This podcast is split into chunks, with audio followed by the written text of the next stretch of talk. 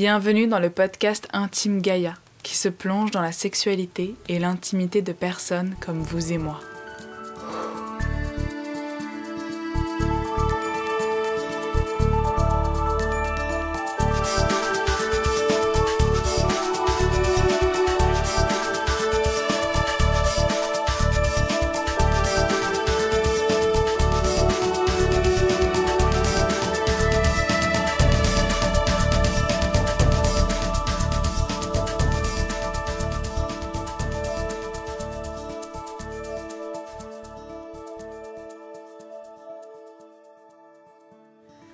Pour ce deuxième épisode d'Intime Gaïa, je reçois Anna, une chanteuse de 26 ans. Nous nous connaissons depuis très longtemps, mais avant cet enregistrement, nous n'avions jamais parlé de sa sexualité. Si je lui ai demandé de participer à ce podcast, c'est parce que je l'ai toujours admirée pour son rapport au corps. Anna habite son corps comme personne. Il lui parle et elle l'entend. Alors j'ai eu envie de comprendre comment cette relation s'était construite, mais aussi quelle place la sexualité avait dans sa vie. Au cours de cet épisode, vous entendrez sûrement les émotions qui nous ont traversées. Sans cri égard, elles nous ont bercées comme des vagues, parfois doucement et parfois avec plus de force. J'espère en tout cas que nos voix vous transporteront dans cette atmosphère de vulnérabilité. Avec Anna, nous avons parlé de son envie d'être pirate, de reconstruction, d'amitié, de l'union féminin-masculin et des battements du cœur. C'est parti.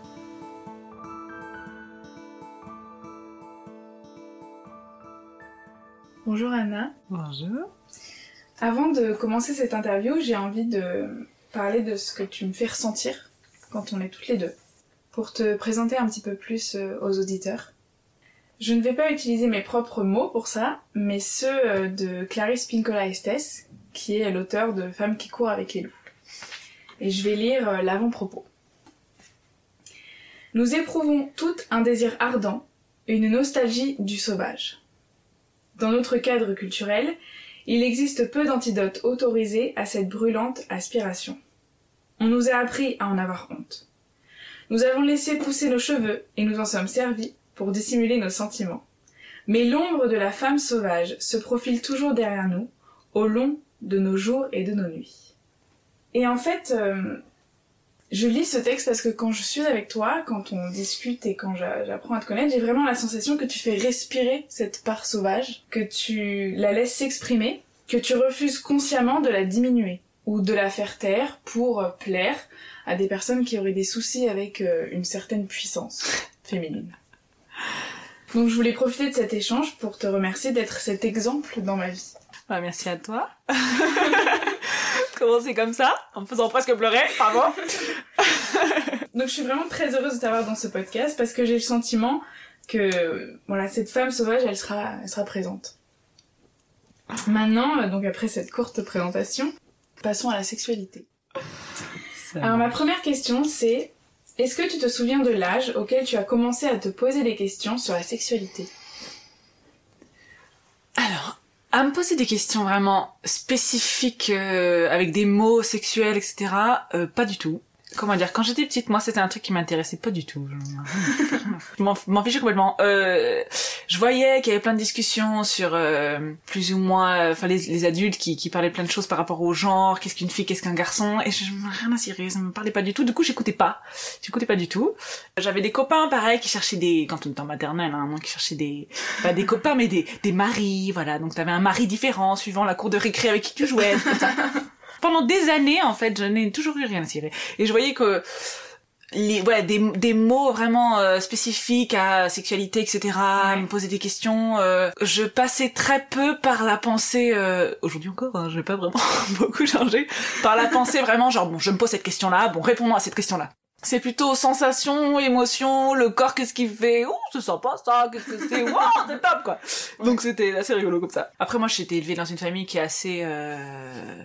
C'était quand même assez libre. C'était quand même assez libre, voilà ce que je veux dire. Après moi spécifiquement, moi j'ai commencé à, à, à, entrer en contact avec le corps en tant que vraiment euh, ouais, instrument de plaisir, on va dire, très très tôt. Et je me rappelle même pas à quel point c'était tôt, en fait. Et du coup, euh, pour moi, ça a toujours fait partie de ma vie, même par rapport à la masturbation, etc. J'ai dû commencer à me masturber, avoir 3 ans, 4 ans, quoi. Mais j'avais aucune idée de que le mot c'était masturbation. Oui. Enfin, je- Voilà, du coup, j'avais pas de, de honte ni rien, juste c'était un truc normal, j'en en fait, parle pas, je fais ma du tout mental, quoi. Pas du tout. Beaucoup de choses dans ma vie qui sont pas, pas communes. Ta famille, elle était assez libre, comme tu dis, et comment tu le ressentais Parce qu'ils parlaient entre eux? Euh, parce qu'en fait, ils t'ont jamais, euh, ils t'ont juste jamais posé de questions sur la sexualité ni rien, parce que pour eux, c'était quelque chose de super naturel. Mais je, je pense qu'il y a quelque chose un peu comme ça. Après, je, je, je- comme du coup, je me posais pas de questions mentales. Il y a peut-être plein de choses en fait que, que j'ai pas vues ou entendues en étant enfant et que comme euh, j'étais un peu dans mon monde, à m'occuper de mon truc et puis voilà, les autres ils font leur truc et ça me dérange. Enfin, chacun sa vie un peu quoi. Et du coup, je, suis sûre qu'il y a plein de choses que j'ai pas, j'ai pas vu, j'ai pas capté. Ça se trouve, tous les jours ils m'éduquaient sexuellement, mais je comprends. mais comme j'écoutais pas, bah, j'en sais rien quoi. Ce que j'ai eu comme aide énorme en fait, je pense, qui, a aidé. Euh, l'enfant que j'étais à ce moment-là, qui était un peu dans son truc, qui a vu sa vie tranquille, quoi, c'est que du coup j'avais, moi j'ai eu une petite sœur qui est née très peu avant- après moi, donc elle a vraiment, euh, enfin on est très, enfin très proche en âge, quoi, qui elle par contre est née arrivée en mode, bon moi la sexualité, je veux tout comprendre, je veux les mots, je veux la définition, je veux le truc, je veux le schéma, je veux qu'est-ce que c'est, qu'est-ce qui se passe et pourquoi. Elle, pour le coup, c'était théorique. C'était théorique et c'était, fallait le classifier, fallait le marquer, fallait tout expliquer en public évidemment, sinon c'est pas rigolo de demander aux parents. Donc du coup, à côté de ça, que moi qui captais pas, je pense que j'ai j'ai eu en plus cette éducation de la petite sœur qui demande à- aux parents en fait, euh, et ça c'est quoi, et ça c'est pourquoi, et le et les- des garçons qui se font des bisous, mais comment c'est? À trois ans et demi quoi, donc euh, et c'est normal et pourquoi, ah c'est sympa, oh, ça a l'air super. Très très curieuse. Voilà, très curieux, mais surtout très- de, de la réaction des parents qui, du coup, bah, répondent en fait euh, du, du mieux qu'ils qu'ils pouvaient répondre Ouais. à ce moment-là. enfin, ça temps de curiosité. Il y a eu des petits moments de solitude peut-être des parents. Ah, ça devait être très très rigolo parce que ce genre de questions, je crois, arrivaient souvent au public, donc c'est juste assez rigolo. Mais, en même temps, euh, cette espèce de courage, j'ai cette espèce, de, ce souvenir de ma mère qui me raconte justement euh, que voilà, ma petite sœur, euh, euh, voilà, posé des questions genre qu'est-ce que c'est qu'une fellation? Elle est dans le métro, la gamine elle a 4 ans quoi, et du coup le silence total dans le dans, dans le wagon, et mais pas du pas pas pas choqué, mais juste tout le monde hyper hyper hyper amusé, grand silence et genre comment allez-vous répondre à la question? Et elle a répondu assez, euh, justement, elle- elle- cette espèce de refus de pas dire bon tais-toi, on parle pas de ça ici, et Oui. du coup de répondre euh, bah voilà, euh, c'est quand euh, parfois tu peux faire un bisou sur le zizi du papa ou je sais pas un truc comme ça, et du coup ma sœur l'a fait bah dégueulasse. Elle avait 4 ans, c'est normal que- Mais enfin voilà, donc c'est cette espèce de réflexe en fait de de parler. euh, Du coup, si tu poses une question, bah je vais te répondre et donc c'est pas c'est pas caché, c'est pas mal. Bon, si tu pouvais éviter de demander ça tout le temps dès qu'il y a dès qu'il y a beaucoup de monde, ce serait top. Mais bon, tu fais, écoute, voilà. En fait, ça a été une, une éducation un peu indirecte. Voilà, ouais, ouais, ouais. D'une certaine manière, de ce côté-là, mentalement, c'est toujours un peu, euh, voilà, ça s'est fait un peu indirectement, en tout cas quand j'étais petite. Après, moi, j'étais, on- enfin, on me disait que j'étais un peu garçon manqué. Oui. Je me sentais pas du tout garçon manqué, parce que je, pareil, le, le genre, c'est pas que je m'y intéressais pas du tout, c'est, je, je comprends, je comprenais et je captais, voilà, les garçons, les filles, mais, mais ça ne m'intéressait pas outre mesure. Ce, ces, ces titres, en fait. Juste, euh, moi, En fait, tu te sentais pas garçon manqué, mais tu te sentais pas fille non plus particulièrement? J'étais moi, et puis euh, le titre que les autres mettaient dessus ne m'intéressait pas. D'accord. Du coup, bah voilà, donc euh, si quelqu'un essayait de m'expliquer, j'ai eu une conscience très très jeune euh, de certaines limites que les gens essayaient de mettre aux enfants, mais ou peut-être j'étais entourée de plein de copains qui étaient un peu dans la même euh, dans la même énergie comme ça, de dire bon bah moi je m'en fous de toute façon parce que je joue avec lui, donc euh, je joue avec lui, je joue avec lui, euh, voilà. Quand quand il me saoulera, bah, je jouerai plus avec lui.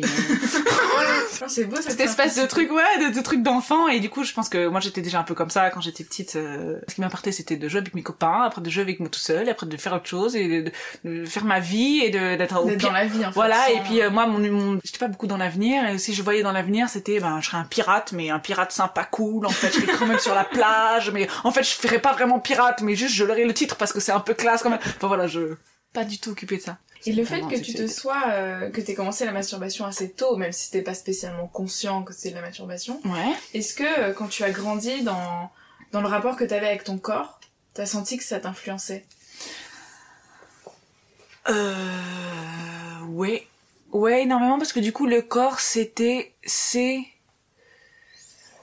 euh, comment dire, c'est pas un allié, c'est pas un outil, parce que c'est pas, c'est pas beau, et c'est pas ce que je veux dire, mais, euh, ouais, en tout cas, en tout cas, c'est, ça peut être source de plaisir. On peut aussi se faire mal et se péter la tronche et ouais, se faire mal, mais, Ouais.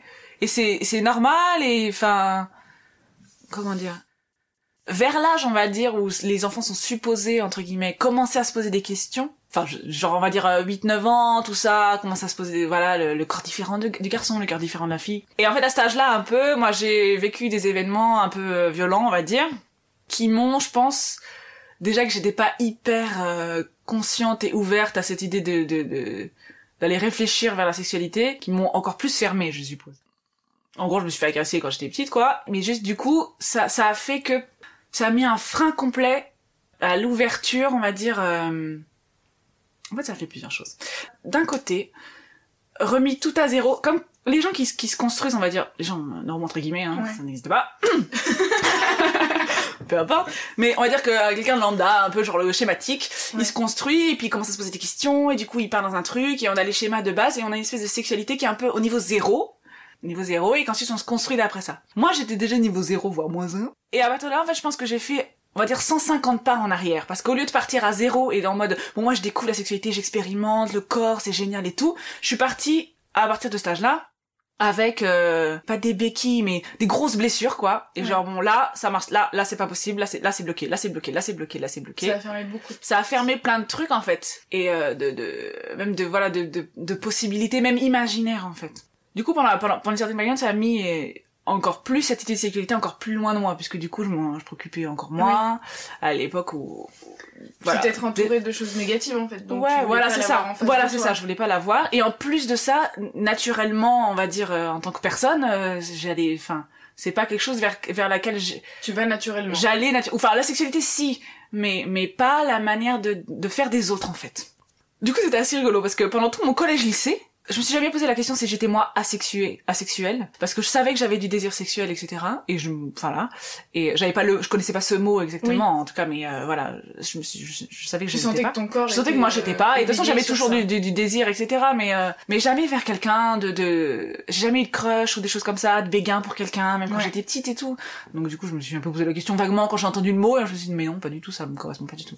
Mais du coup c'était rigolo parce que j'avais plein d'amis qui, qui me racontaient leurs histoires. Alors peut-être cette espèce de de, décalage faisait que j'étais plus amène de voir plein de choses euh, de, de leur vie. Du coup, j'ai plein de copines, voilà, on, se, on se parlait, on s'aidait, c'était super sympa. Et c'est au lycée que j'ai appris euh, plein de mots rigolos, très, tellement drôles. Parce que moi, j'avais conscience, très tôt, comment dire, que je pouvais être potentiellement attirée par les hommes ou par les femmes. Quand j'étais petite, par exemple, voilà, je, je trouvais qu'une personne était à l'âge où c'est pas du tout forcément sexuel du tout, quoi. Je me disais, ah, cette personne est vraiment trop géniale, c'est ma personne préférée dans le monde entier. Eric numéro 2, c'était une autre personne, mais... mais voilà, et du coup, ça peut être des femmes ou des garçons, et en fait, du coup, je pense que je me suis construit avec ça, et en plus du fait que, voilà, aujourd'hui, je mets des mots, euh, la bisexualité, la pansexualité, mais à l'époque, je, pas du tout. Et en fait, ce sont tous, je pense, des mots que je serais allée chercher un peu, me réfléchir un peu plus, si j'avais pas eu tout ces, ce, gros blocage, entre guillemets vers collège lycée. Et en fait j'étais très amie au lycée. On, est on est je suis tombée en amitié vraiment complètement par hasard c'était presque une presque une erreur de, de personne qui était à côté de moi mais ça aurait pas dû être la fin. N'importe quoi je suis tombée en amitié avec une, nana que j'adore et que je, suis toujours amie avec elle. Et elle qui était ouvertement euh, lesbienne ouais. dans les 80 c'est beau quand même c'était c'était super et surtout qu'elle elle était très mais elle était enfin vraiment et puis elle était assumée et elle allait éduquer tout le monde au lycée. Et d'ailleurs au collège d'ailleurs c'est ce qu'elle a fait et elle l'a fait très bien. Elle était pas du tout dans, dans l'agressivité du tout mais donc d'avoir cette amie comme ça qui cherchait énormément qui mettait énormément de mots qui allait chercher dans les communautés, dans les bouquins, dans les personnes, elle allait chercher partout. Et donc elle faisait trop rire parce qu'en plus elle était à l'aise avec moi parce que je l'allais, enfin, parce que je, trouvais qu'elle était super et tout et elle faisait trop rire. Et euh, par contre elle venait me raconter toute sa vie, donc j'avais toutes les détails, donc elle devait se sentir en sécurité, ce qui est vraiment tellement gentil, enfin, c'était un vrai cadeau qu'elle me faisait quoi. Et un jour, genre, donc ça faisait quatre ans qu'on était amis, etc., tu vois. Juste avant que la, cloche sonne, je sais pas quoi, elle me fait, euh, c'est marrant, t'es la seule personne que je connais qui est ouvertement bisexuelle. Puis on va. évidemment un grand expert, j'ai répondu genre ah ah oui oui oh oui oui oui comme si je savais absolument ce qu'elle voulait dire puis du coup je suis rentrée en cours et après j'ai passé deux heures en cours de maths genre qu'est-ce que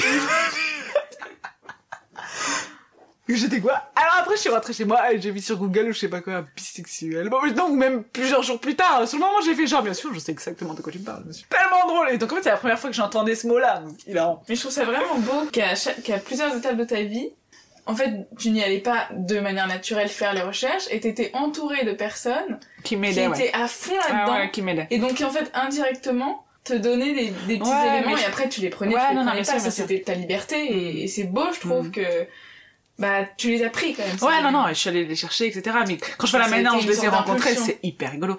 Mais je vois en plus que la manière dont on, maintenant, rétrospectivement, hein, la manière dont on s'est aidé toutes les, toutes, enfin, toutes les deux et tous les amis, etc. Et, et tous les amis qu'on a aidés, en fait, qui avaient autour de nous et à quel point ça a fait un, impacter, euh, c'était vraiment, c'est très impressionnant. Aujourd'hui encore, je vois la, l'influence que tu peux avoir. Euh... ouais d'ailleurs cette amie aujourd'hui elle se considère comme bisexuelle donc c'est hyper drôle. Enfin c'est c'est enfin, hyper drôle.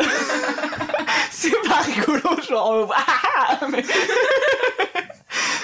Enfin, en tout cas, c'est un, privilège d'avoir fait autant partie de son chemin euh, et d'avoir d'être autant témoin parce qu'elle me racontait vraiment sa vie, quoi. Donc oui. du coup, j'adore la vie des gens, c'est génial. Et euh, donc, tes premières expériences ont été assez euh, assez violentes. Donc, quand tu étais plus jeune, les premières expériences que tu as eues où il y avait ton envie, ton consentement et ce, ce désir, comment, quels souvenirs tu en gardes?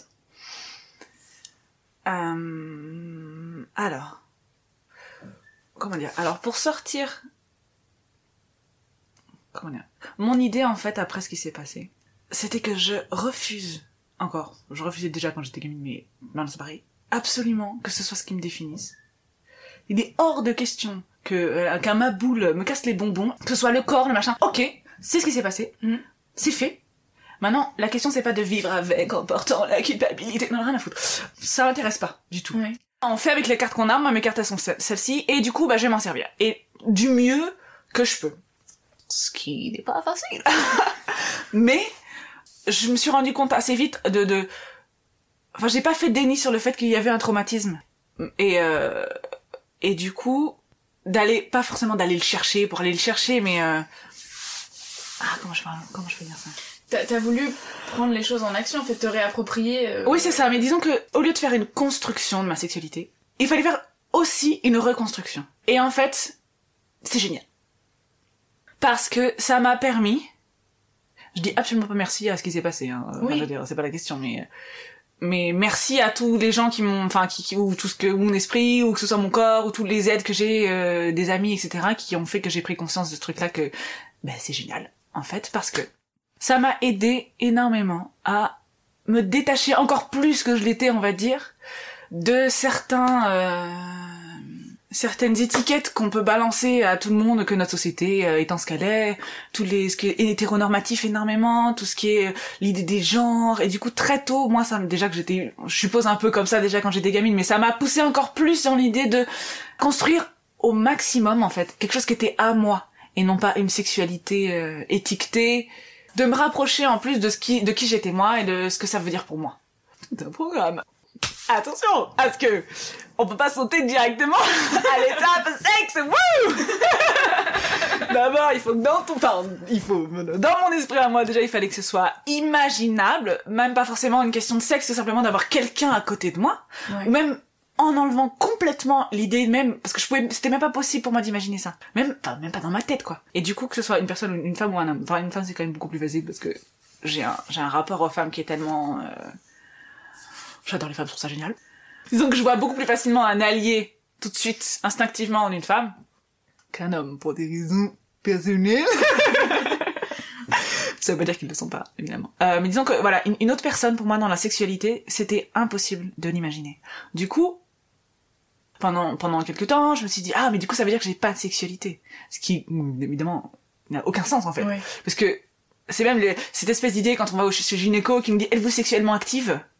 Je suis un être sexué, donc de toute façon j'ai une Je suis sexualité. Même si je passe pas toute ma journée à me masturber toutes les 5 secondes, je suis un être sexué. Enfin, ça dépend comment on définit la sexualité. Oui, c'est ça encore le. Voilà, mais du coup, génial. Du coup, je me suis dit, de me réapproprier, ou enfin même de m'approprier consciemment, parce que je l'avais jamais fait vraiment Ouais. consciemment, le corps. Alors que ce soit la beauté, la sexualité, l'image. Moi, je suis une personne qui est pas très, comment dire, visuelle. Les photos, tout ça, ça me parle pas, ça me parle très peu. Du coup, je me sers de ce que j'ai. Et ce que j'ai, c'est le toucher. C'est génial. L'odeur, j'adore. Euh, ce soit le goût, enfin, du même le son, moi, vraiment, ça, ça me parle énormément. Mm. Du coup, j'y vais avec ça. Appropriation du corps, enfin, d'entrer en présence du corps. Petit bout par petit bout, euh, grâce à l'imagination et à qui je suis, de construire, moi, une sexualité vraiment euh, présente Mm. et de dépasser cette idée que pour moi, pour mon concept de la sexualité, que ce soit pas, c'est pas forcément quelque chose déjà qui est physique. Et ensuite, que ce soit quelque chose de très très très proche pour moi de la sensualité. Et du coup, pour moi, c'est quelque chose que t'as toute la journée. C'est, c'est une espèce d'énergie qui est dans ton corps comme ça, qui change tout le temps. Et en fait, c'est toi. Là, en étant assise, tu- du coup, il y a, ce, ce, ce truc de, de, de, de sexualité que tu, que tu transformes et que t'en fais ce que tu veux. Mm. Comme là, ça peut être de parler, ça peut être ensuite de, même en marchant, tu vois, du coup, il y a cette espèce de pulsation à l'intérieur de toi, quelque chose qui vit en Tout toi, voilà. Et du coup, mal, enfin, malgré, avec toutes les expériences que t'as, que tu considères comme bonnes ou mauvaises, ou pas bien, ou bien, ou, ou on s'en fout, ça, ça, ça n'enlève pas, ça ne fait que nourrir, en fait. Ce que, ce que tu es à l'intérieur en tant que personne, et du coup, ta sexualité, puisque ta sexualité fait partie de la personne que tu es. Même si te- tant tu décides d'entrer dans un couvent, de jamais avoir de, de, de, de relations sexuelles, comme on les appelle nous, ou, enfin, ou même, même si tu es un être et que tu considères toi-même comme asexuel, euh, vraiment au plus fond du, du spectre de la sexualité, du coup, bah, de, de jamais vraiment avoir de désir, pour moi, t'as quand même une sexualité qui est la tienne et du coup ça te ça te correspond à toi et tu Et elle est parfaite pour et elle qui est tu es. parfaite pour qui tu es et, et elle change enfin on n'est jamais les mêmes toute la journée. Donc euh, du coup je me suis construite dans cette idée de euh, mon truc que ça maille à moi. Mais je pars je pars de tellement loin sur certains trucs que ça me permet de goûter avec plus, enfin, plus, les autres, je sais pas comment ils font, mais en tout cas, pour moi, ça me permet de, de, de, de prendre plus conscience et de profiter encore plus de certaines euh, sensations, que ce soit, du coup, que ce soit tout le corps entier, en fait, Mhm. qui, qui vibre de cette sexualité tout le temps. Ouais. Quoi qu'on puisse te dire que oui, non, ça, ça t'a brisé, ça, ça t'a je sais pas quoi, ou, non, non, non, non, non, non, non. Voilà, ça va. Suis une grosse barre dans la tronche. Mais ça n'enlève pas qui je suis et ça ne bougera, ça, ça, enfin, pour moi, en tout cas, c'est une illusion de dire que c'est ça, quelque chose est, est- en tout cas pour moi, si quelque chose est là, vraiment là, on peut ni l'enlever ni, ni, enfin, on peut pas l'enlever, pas le briser, pas le blesser. Ça existe. Après, bon, tout ce qu'on voit autour, ça peut être un peu désagréable, mais la, le, le truc central, on va dire, c'est, comme une pulsation vitale qui fait qu'on, que c'est, là et ça, ça ne peut pas ne pas être là. Donc finalement, dans ta vie, la sexualité, elle a une place très importante parce que c'est ton...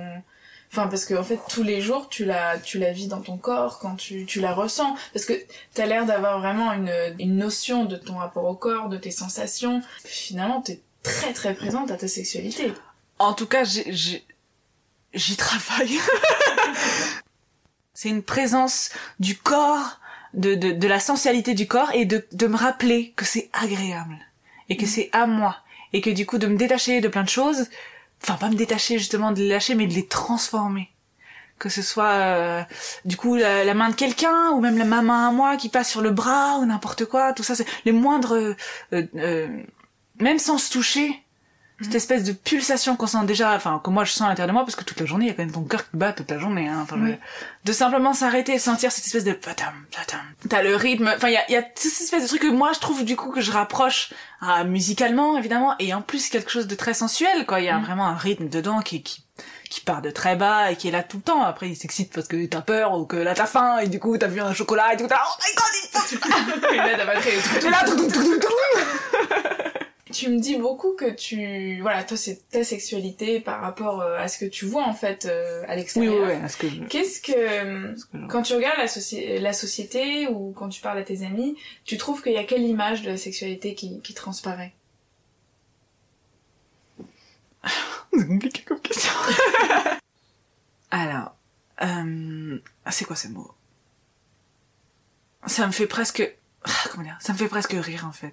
Parce que moi, ce que ce que je vois, c'est qu'en fait, on, on essaie de l'idée qu'on se balance les uns les autres et à nous-mêmes, c'est que surtout, il faut qu'on soit bien dans le modèle qui va bien correspondre à personne. On a besoin d'une structure et c'est super et qu'on en ait, qu'on ait des mots, des définitions, ces définitions changent. Mais voilà, les humains, c'est des trucs vivants qui sont pas pareils.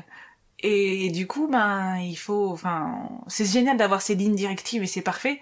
Mais voilà, que cha- chacun prenne sa, se l'approprie Mm. ou non et fasse sa vie tout seul. Donc, moi, ce que je vois surtout, voilà, c'est que l'idée, c'est qu'on qu'on s'entre-renvoie euh, ce- cette espèce de modèle. Surtout ce truc, en fait, de surtout pas être qui on est Mais c'est l'air de mettre les gens dans des cases. de mettre les gens dans des cases et de les obliger jusqu'à une violence terrifiante en fait euh, à rentrer dans un schéma qui ne, qui ne leur correspond pas. Après, ça marchera pas. Ça marchera jamais. Parce que je pense que l'humain ne peut, enfin, même si on se force nous-mêmes comme on le fait à rentrer dans des trucs et tout, parce que moi, ce que je dis, oui, d'essayer d'avoir sa propre sexualité et tout, déjà c'est facile à dire. Et ensuite, euh, pour rester dans l'optimisme à fond, je pense que oui, on, on, se, on se force en fait nous-mêmes, etc. Mais il y a toujours un moment donné où ça ne peut pas, ça, ça ne fonctionne pas. Simplement parce qu'on met, on met un moule sur quelqu'un qui ne, qui, ça, qui ne rentre pas dans le moule. Donc ça ne veut pas dire qu'il n'a pas essayé de son mieux de faire semblant, de, ce, de lui-même de, de, de, de, de, rentrer du mieux de sa volonté en fait, de d'être dans ce modèle-là. Mais comme ce n'est pas qui on est, eh ben ça, ça, ça, ne peut pas fonctionner, on peut pas changer qui on est. C'est comme quand on va acheter des vêtements, cette espèce de truc génial, et que le vêtement ne te va pas, et du coup tu vas changer ton corps en faisant des régimes de malade pour rentrer dans le vêtement. Ou, autre solution, tu changes le vêtement et tu gardes ton corps à toi. Après c'est pas pareil parce que le corps change, mais du coup c'est l'idée que toi qui tu es, toi, du coup c'est. C'est pas s'adapter à ce qu'on attend de nous en fait. Voilà, après après on vit dans une société donc on est obligé de s'adapter, mais il y a, un moment donné où, de toute façon, ça ne peut pas fonctionner. Ça fait beaucoup penser à une interview de Léonore Miano que j'ai entendue euh, dans le podcast La Poudre. Lorraine Basset, la présentatrice, euh, parle de d'hétérosexualité, homosexualité, et je sais plus exactement dans quel concept. Et en fait, euh, Léonore Miano dit, moi je ne comprends pas pourquoi on définit les gens de la manière avec laquelle ils font l'amour. Parce qu'elle dit que ça crée des cases, donc par exemple la case hétérosexuelle, la case homosexuelle. Elle dit vous avez un hétérosexuel qui a envie euh, de pratiquer la sodomie euh, ou d'avoir des pratiques qui sont dites homosexuelles. Et donc tout de suite ça va être attends mais t'es pas dans la bonne case, hmm. toi il faut que tu sois dans la case homosexuelle. Alors qu'en fait c'est il y a une sorte de fluidité où ces hmm, cases hmm. qui sont quand même importantes pour se définir, elles sont parfois aussi elles posent parfois des limites. Euh, dans les mentalités. ouais, ouais, ouais, mais je, je, je, suis complètement d'accord en fait je pense que dans, dans l'état où on est, sociétalement et humainement, on a besoin de, de, de structure, on a besoin de directives. Mm. Pas de directives dans le sens des ordres, mais on a besoin d'aide en fait. Parce que pour ne pas, pour sortir du déni de plein de choses, de qui on est, de, de qui ce sont les autres en fait, on a besoin de mettre des mots dessus. Et je pense que c'est très important de mettre des mots dessus. Donc c'est pour ça qu'il y a plein de mots qui, qui sont apparus dans les, dernières décennies. La pansexualité, la bisexualité, trans, transgenre, on est, on a, on essaie de définir un peu plus ce que c'est, mm. de, simplement de les laisser exister tranquille aussi, mais bon ça c'est autre, autre chose. Mais oui, je pense qu'on a besoin de ces titres et on a besoin de ces cases. Mais il faut avoir conscience que ce sont des cases et des étiquettes. Il y en a qui, il y en a qui, le fait d'avoir un mot dessus, ça les aide énormément. D'avoir, euh, de, de l'entendre à la télé, de l'entendre à la radio, de voir que il y a d'autres personnes comme nous, ça forme des communautés, ça forme des aides, pour tous. de la visibilité, et du coup, ça veut dire qu'on sort du déni et qu'on qu'on accepte que ça existe. Une fois qu'on a dépassé ce truc, évidemment que le, le but ultime vers lequel nous allons, je n'ai aucun doute, c'est que chacun fait ce qu'il veut, voilà, sans faire du mal aux autres, c'est tout. Essaie de te faire le mal, le moins de mal possible à toi-même et le, mal, le moins de mal possible aux autres. Voilà, de, de sortir de ça. Mais pour l'instant, on a besoin.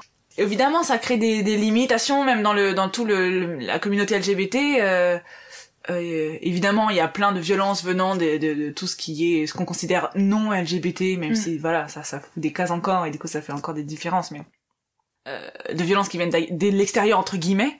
Et après entre pareil entre le, milieu LGBT c'est pareil. T'es pas euh, la définition d'homosexuel homme comme moi je considère que c'est. Donc du coup t'es pas un vrai homosexuel. L'idée aussi que les bisexuels en fait un, homme bisexuel ça n'existe pas. En fait c'est un homo refoulé. Enfin c'est que des trucs comme ça. T'es pas la lesbienne que je veux que tu sois. Enfin c'est c'est très très on évolue tous. Ce qui est très beau, c'est avec tous ces, ces, mouvements, par exemple l'idée du féminisme ah, intersectionnel, qui est en train vraiment de prendre de plus en plus de visibilité. C'est ce que je ressens au quotidien, et ça fait un bien fou. Et ça met un, un sentiment d'apaisement, de, se dire, ok, là, on est en train de mm. montrer qu'il y a une ribambelle de personnes, que cette ribambelle de personnes, elle veut être libre, elle veut vivre sa vie, elle veut être qui elle veut être, et puis euh, c'est tout puis cette acceptation euh, de toute l'humanité. Mais je trouve que c'est de, de mieux en mieux. C'est pour ça que cet optimisme me plaît beaucoup parce que c'est ça met en avant quand même que euh, ça bouge. J'ai l'impression qu'en fait on ne peut pas ne pas y aller. Et même si on peut on peut on peut ne pas y aller pendant très longtemps il y a un moment donné t'es obligé de te retrouver face à toi-même parce que ça ne fonctionne pas. Et du coup même ton corps il va s'arrêter. Mm. tous les burn-out les trucs c'est toi-même qui te dis j'en peux plus quoi. Et du coup oui, ça fait peur, oui, euh, c'est c'est c'est dur, etc. Et je, je, je suis complètement d'accord. c'est pas facile, on va dire, c'est pas toujours facile, mais il ne, enfin voilà, il ne peut pas ne pas y avoir de lumière à la fin du à la fin du chemin en fait, mm. parce que même le chemin, c'est ça y est, c'est comme le, cette idée de sexualité à l'intérieur de toi qui peut pas être enlevée. Et quoi qu'on te balance à la tronche ou que tu te balances toi-même à la tronche, tu, tu es et du coup ça, ça ne peut pas être effacé. Ça ne peut pas ne pas être. Est-ce que tu l'aimes, ton corps de femme? Ça dépend. Ça dépend des fois. Souvent, quand je me croise dans un miroir, pas du tout. Parce que j'ai l'impression que c'est pas moi du tout. Ouais. Parce que je le vois pas très bien, mon corps. Mais en tout cas, je l'aime quand je le sens. Euh, quand je le ressens, ouais. J'aime, j'ai- j'aime beaucoup. C'est très sympa. C'est, c'est une machine de ouf, en fait. Et c'est en fait, c'est par là beaucoup que je me suis construite. Par la sensation. Je me suis vachement intéressée à toute la grossophobie, etc., euh, tous les titres, etc. Enfin, par rapport au, pour le rapport au corps, euh, euh, visuellement, mais etc., mais surtout le, les- le corps de la femme plus particulièrement, évidemment. Par rapport au ventre, notamment. Mm. Tout ce qu'on y met dessus, que ce soit alors euh, l'utérus de la femme, ensuite euh, que tu, tu vois l'idée de la mère, tout ça c'est plein de, de trucs euh, autres sujets encore un peu complexes, mais simplement mon ventre à moi, euh, mon bidou. ventre j'aime pas trop, mais bidou je trouve ça trop rigolo. Et du coup de l'idée que c'est hyper agréable de le regarder, peut-être c'est pas c'est pas beau. Enfin, au départ, en tout cas, ça l'était pas. Du coup, tu vois, t'as les bourrelets, machin, c'est pas top. Et puis, euh, parfois, il fait des. Et en fait, au départ, je me disais, c'est hyper gênant, t'es en public, et du coup, ça fait grave du bruit. Et en Mhm. fait, je- à partir du moment où je me suis dit qu'en fait, c'est mon ventre qui me parle, je trouve ça génial. Un truc qui m'a aidé, par exemple, c'est cette idée de de- d'avoir ton ventre dans tes mains. Mhm. C'est hyper agréable. C'est presque comme un doudou. C'est enfin, c'est comme un truc hyper... euh, Qui t'accompagne. Ouais, mais c'est oui qui t'accompagne, mais c'est c'est ça reste le centre de ton corps. Enfin, c'est il y a tout à l'intérieur, il y a tous Ouais. tes organes, euh, il y a tout le, il y a une espèce de chaleur qui vient de là que tu peux pas enlever. Il y a pas de chaleur, t'es mort. hein. donc voilà. Mm. Donc, si t'es vivant, c'est qu'il y a ta chaleur dedans. Et c'est vraiment, euh, c'est c'est ta maison en fait. Et du coup, mais de, de le sentir dans mes mains comme ça, c'est hyper agréable. De toucher ta jambe, euh, c'est agréable. Et du coup, voilà, chaque petite partie de ton corps qui, au départ, est plein de par- parties, enfin en tout cas de mon corps à moi, comme si je le voyais dans plein de parties différentes qui étaient comme un puzzle qu'on avait assemblé. Et en fait, j'ai travaillé, je travaille encore, euh, à ce que ce soit plus du tout des petites parties de toi, mais un seul truc, un seul ensemble. Et déjà pour moi, ça, c'est une énorme victoire, vous vous rendez pas compte. Et qu'est-ce- quels outils tu utilises pour faire ce travail? Euh, méditation beaucoup. On m'a beaucoup parlé de ce, ce truc de se regarder dans la glace et de dire j'adore et de s'auto-érotiser. Je Mm. suis absolument incapable de faire ça. Mais euh, méditation beaucoup, massage pour sensation, le toucher, le sport aussi, de sentir ton corps qui fonctionne, Ouais. qui bouge, qu'il est un outil, enfin que tu te rends compte à quel point c'est un outil génial en fait. Et simplement de fermer les yeux, de sentir. Moi, ce qui m'aide énormément, c'est cette idée de pulsation et de vraiment la sentir. C'est ce qui a complètement transformé ma vie mais vraiment transformé. Je me suis retournée comme une crabe. C'est vraiment, ça m'a permis de rentrer vraiment en présence, en fait, simplement d'aller voir, en fait, toutes ces personnes qui habitent à l'intérieur de toi. J'avais adoré, j'avais lu comme ça, quelqu'un- ou quelqu'un qui m'avait dit euh, qu'il y a autant de bactéries, ce qu'on appelle nous bactéries, mais en fait c'est des petites cellules comme ça, Oui. dans ton ventre. Il y en a beaucoup plus qu'il y a d'étoiles dans le ciel. Et je trouve ça trop joli parce que du coup, bah, du coup, ça m'a permis moi d'imaginer que c'est la galaxie dans ton ventre. Et du coup, si tu vois, oh, tu sais, tu zoomes dedans, parce que t'as un super budget dans ta tête, tu zoomes, tu zoomes comme ça, et t'arrives sur une petite planète. Et sur cette petite planète, il y a plein de personnes qui travaillent. Et ces personnes, c'est tes cellules. Et du coup, que eux, par contre, dans ton corps, il y a que des gens qui sont cool. Que des gens géniaux, qui sont hyper évolués et qui ne travaillent que pour que tu sois bien. Donc ton corps à toi, tout ce qu'il veut faire, c'est que tu sois bien et que tout fonctionne. Et lui, il est au taquet ce moment où j'ai senti vraiment euh, euh, première pulsation de n'importe quoi, simplement le cœur déjà c'est plus simple à sentir et du coup de, de ne plus être active sur cette pulsation et d'avoir confiance que de toute façon elle est là. Donc de lâcher en fait et que en lâchant, bah elle est toujours là. C'est quelque chose qui t'accompagne donc comme si tu te mettais en arrière mais pas passivement, Mm. mais activement tu es en train de euh, les laisser vivre en fait. Et la confiance que tu mets dans, dans ton corps, est-ce que c'est, c'est, ça t'aide à avoir confiance en qui tu es? Ouais. Oui. Ça m'aide à... Oui. Pour moi, c'est assez... Oui. Très bien. ça me paraît très très. Réponse seule et uniquement. Alors j'ai encore deux, deux petites questions. Il y en a une euh, peut-être un peu plus grande que l'autre. C'est euh, avec tout ce qui s'est passé, euh, ou avec ce qui s'est passé Mhm. quand tu étais plus jeune, comment aujourd'hui tu, tu gères ton, ton rapport au masculin? Euh, C'est compliqué. C'est compliqué parce que j'ai toutes ces... euh, Je suis quand même dans une société euh, extrêmement machiste et patriarcale. Et en même temps, je refuse catégoriquement de croire tout ce qu'on raconte. Dans le sens où toute cette idée de oui, mais c'est des garçons, oui, enfin d'enlever la responsabilité à un homme en fait. Je trouve que c'est d'un mépris pour le masculin qui est terrifiant et qui n'aide personne, que ce soit ni eux ni nous, ni les autres, ni euh, les chiens, les chats, enfin ça aide personne en fait. Ça, ça lui enlève son pouvoir de choix, mais ça, ça, ça, de, de, de, ça enlève la beauté de ce que je suis certaine. De toute façon, je le ressens pas très bien, mais je suis certaine qu'est le masculin. Je suis certaine que c'est extraordinaire, que les hommes, c'est génial. Les hommes, c'est ouf. Et toute la journée, on devrait dire, mais les hommes, c'est génial. Ouais. Mais c'est ce qu'on, c'est ce qu'on dit mal entre guillemets, Mm. et aux hommes et aux femmes on leur enlève pour moi leur pouvoir, leur responsabilité, et du coup là, on y a une espèce de, de rebalancement, enfin de rebalancement de, de, du féminin entre guillemets qui qui se qui se qui enlève les masques en fait qu'on s'est mis nous-mêmes, euh, qu'on nous a mis et qu'on s'est mis nous-mêmes sur sur nous, donc on montre en fait qu'est-ce que c'est du mieux qu'on peut, au plus profond qu'on peut, Oui. notre féminin nous-mêmes, et du coup ça ça révèle par réverbération, par vibration, Mhm.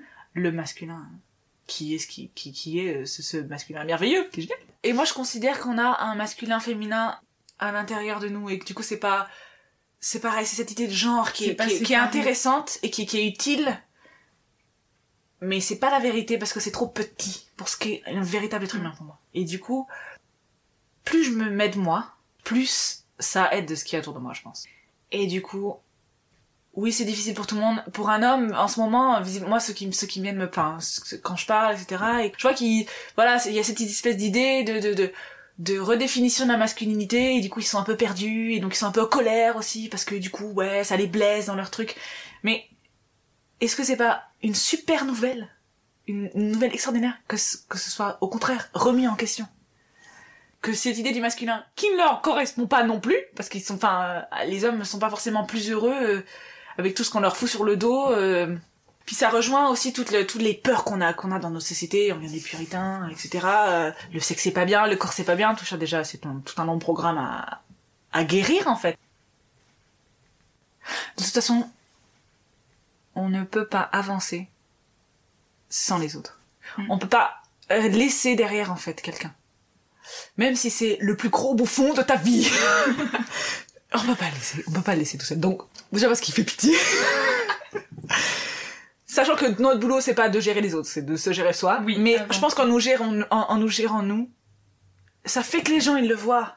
Et même s'ils le voient pas consciemment, ils- ça fait qu'ils ils voient des gens qui vivent plus comme ils sont eux à ce moment-là. Ça, ça fait que, ben, c'est pas ricochet, tout le monde est, tout le monde est touché. On peut pas ne pas être touché. C'est génial. Plus on avance et plus les gens et plus plus les gens avancent et du coup on, on va tous vers cette euh, dans cette direction. En quelques, en quelques mots, est-ce que tu aurais des conseils pour les auditeurs? Qu'est-ce qui est important pour toi que les gens fassent pour justement euh, bah, se trouver quand tu dis que c'est ça qui va faire ricocher et c'est ça qui va faire avancer? Qu'est-ce qu'on peut faire pour, euh, pour s'occuper de soi? Euh, se prendre en charge. Se prendre en charge à fond. En Mm. fait, l'idée c'est que tous les outils, les exercices imaginables que qu'on peut tous les on a plein- tous des amis ou, ou on a tous internet et même quand on n'a pas internet, on a tous une imagination extraordinaire. Tout tous les moyens sont bons entre guillemets. Mm. Tant que tu te fais pas du enfin le moins de mal possible. Le plus non, pardon. Le plus de quoi. bien. Le plus de bien possible à toi et le plus de bien possible aux autres. Euh, et il y a plein d'aides qui viennent de partout et ça c'est génial. Et donc les outils on les a, ils sont là tous. Et si on en a besoin, on va les chercher. Si on a besoin, on les demande et ils viendront toujours, j'en suis sûre. Et même euh, même si ça vient pas de l'extérieur, on a tout à l'intérieur, toute l'imagination qu'on peut. Ou même si on n'a pas besoin de, de faire un véritable exercice, tout dans ta tête, tu peux tout faire dans ta tête, je pense. Et tu peux tout guérir dans ta tête comme ça. Mm. Donc les outils on les a. Et le plus important pour moi en tout cas, Oui. c'est de se prendre en charge. C'est-à-dire que personne va le faire à ta place. Il y a des gens qui vont, qui, qui nous aident et c'est extra- et au top. Merci, les gars. Super. Euh, personne d'autre ne peut savoir ce qui nous convient à nous, à part nous. Donc, pour moi, il y a deux choses. C'est vraiment se prendre en charge soi. Dans sa, dans sa vie, que ce soit sexuelle ou autre, mais du, du coup, enfin, c'est la même chose pour moi. Ac- actif dans sa, dans sa, j'allais dire guérison. Oui, parce qu'on a tous des blessures, etc., mais Mais c'est y aller. y aller. Et si ton rythme c'est très très lent, fais-toi plaisir. Enfin voilà, de- Oui, c'est en fait la- la- la- se prendre en charge et... et- avec le plus de douceur de douceur. possible, quoi. Merci beaucoup, Anna. Mais de rien, j'espère que c'était clair et que j'ai pas. T'en pas, c'était parfait, merci. Ce podcast est le premier projet de la plateforme Vivre avec Gaïa, dédié à l'émergence d'un monde plus conscient.